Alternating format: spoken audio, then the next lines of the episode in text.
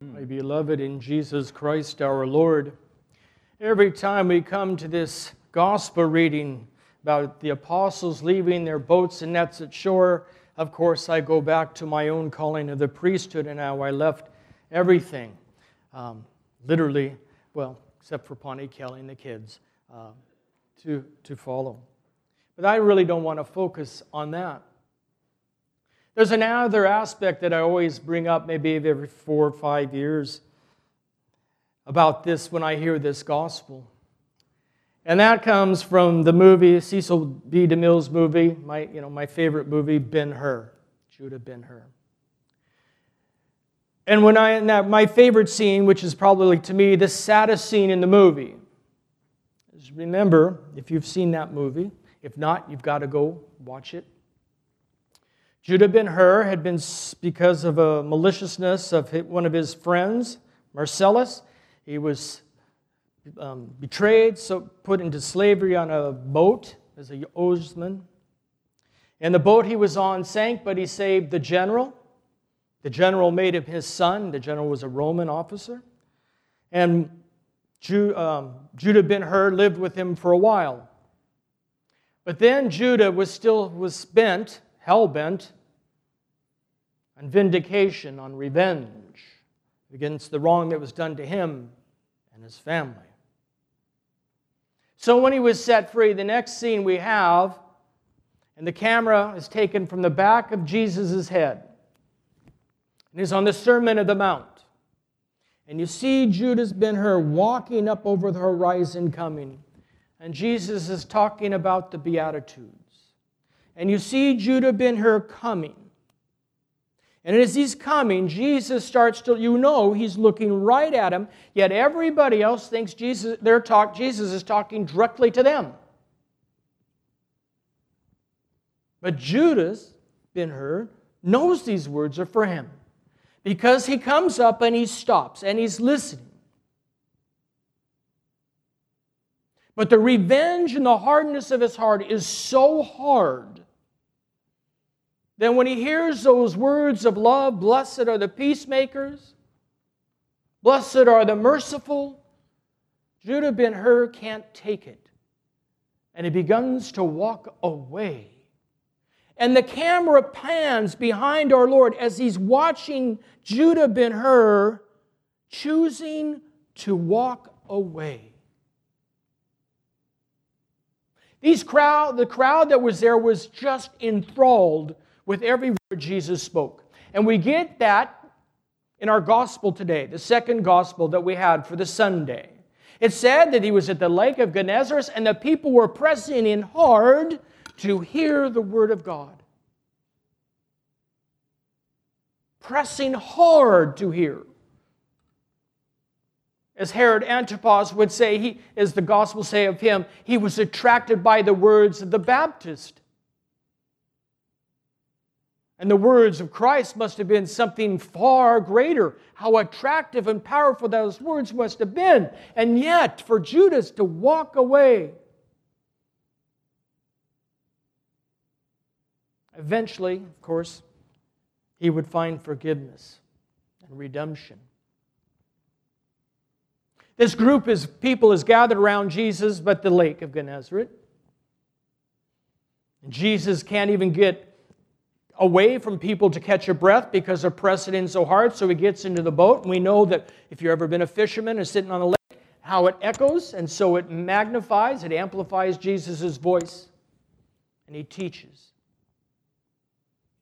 Now, Peter, James, and John were there, and Jesus isn't new to them because they were with Peter when Jesus healed his mother in law, and they were there prior to that when Jesus healed a man with a mute spirit. So they've seen Jesus work before and they've had dialogue with them. But the words this day must have struck a chord.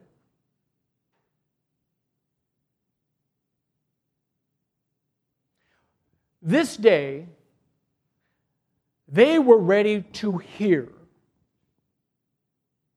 Before, it might have been a show about the miracle. But this day they were ready to hear. Jesus says, Put out into the deep and lower your nets for a catch. These are seasoned fishermen. They know the daytime is not the time to catch fish, it's at night. And you don't go on the deep, you stay in the shallows or the shoals. That's where the net works the best. But he says to do something completely different than they're used to. And they do it. And we know what happens. And so overwhelmed is Peter that he falls down.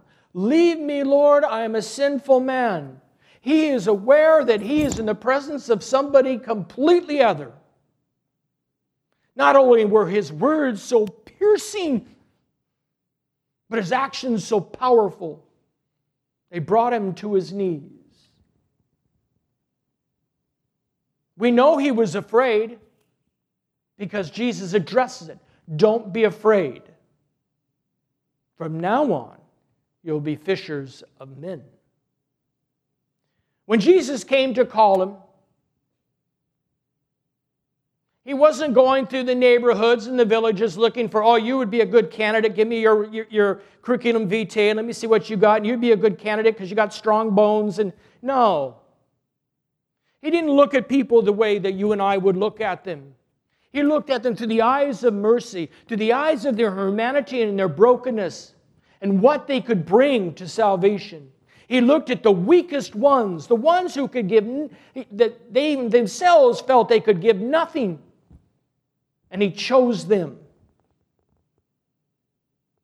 And they were willing to leave the boat and net ashore because the conviction, the divine energies that were pouring out of every word He spoke pierced the heart. Yes, it was still a rocky road for them to start with, especially when Peter betrayed him and when he was crucified. But Jesus gave them just enough to strengthen them to get them through. So that they would go now and become fishers of men as they had been taught.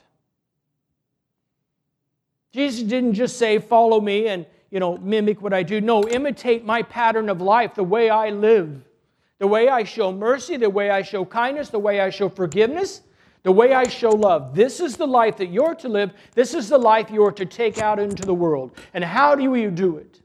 I'm going to give you my church, and by the power of the Holy Spirit, you will overcome. And so, how do we hear the power of these words today? How are we not so inclined to press to hear the Word of God when we came here this night? Because every divine liturgy, it's the power of that word of Christ speaking to us. His words penetrating our hearts. It says in the letter to the Hebrews that Jesus is the very imprint of the Father. And this divine liturgy is the very imprint of the heavenly liturgy. That's how united we are to heaven and earth in this divine liturgy through the mediator, Jesus Christ, and the power of the Holy Spirit. And so when we celebrate this liturgy, we are there at the Lake of Gennesaret. And the power of the word of Christ that spoke on that boat, that the people were pressing to hear, is being spoken to tonight. When we hear the divine praises, when we hear the gospel proclaimed, you know, it's interesting. You can read the gospel at home and you can read it by a lake and you can read it in a group, but it's never more powerful than when it's read in the Eucharistic assembly because that is the font that's where it has power the most. And then we take it out and we live it.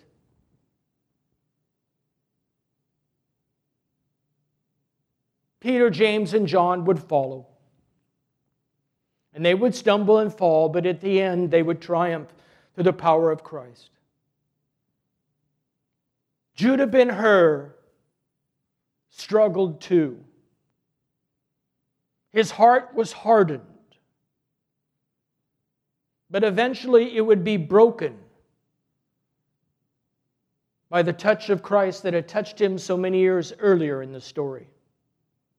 Let us not let our hearts be hardened because we won't hear the words. We won't be moved. We won't be desiring to press to hear. And this is where it comes, our life to, as a Christian is coming. We have to live in such a manner that our whole focus in life is hearing that very word of God and doing it. That that imprint, the very imprint of the Father, Jesus Christ, is imprinted in us. And we're not just following in a usual manner of following like sheep led to slaughter. No, we're following in a way that reflects Him and His love and His mercy and kindness. Not just doing what Jesus would do, but becoming Him. Yes, many are called to give up everything. In fact, everybody is. Not necessarily their, their jobs or their homes, but we're all called to give up something. What is that one thing that is keeping us from allowing our hearts to open up, to hear that word to such an extent that we press to hear it even more? What passion is that we have to cut out? What anger is that we have to uproot? Who have we not forgiven that we're holding a grudge over? That's, we find ourselves bound. We do this. And then his words, Come follow me, will ring a sweet sound in our heart. And we, like Peter, James, and John, will follow.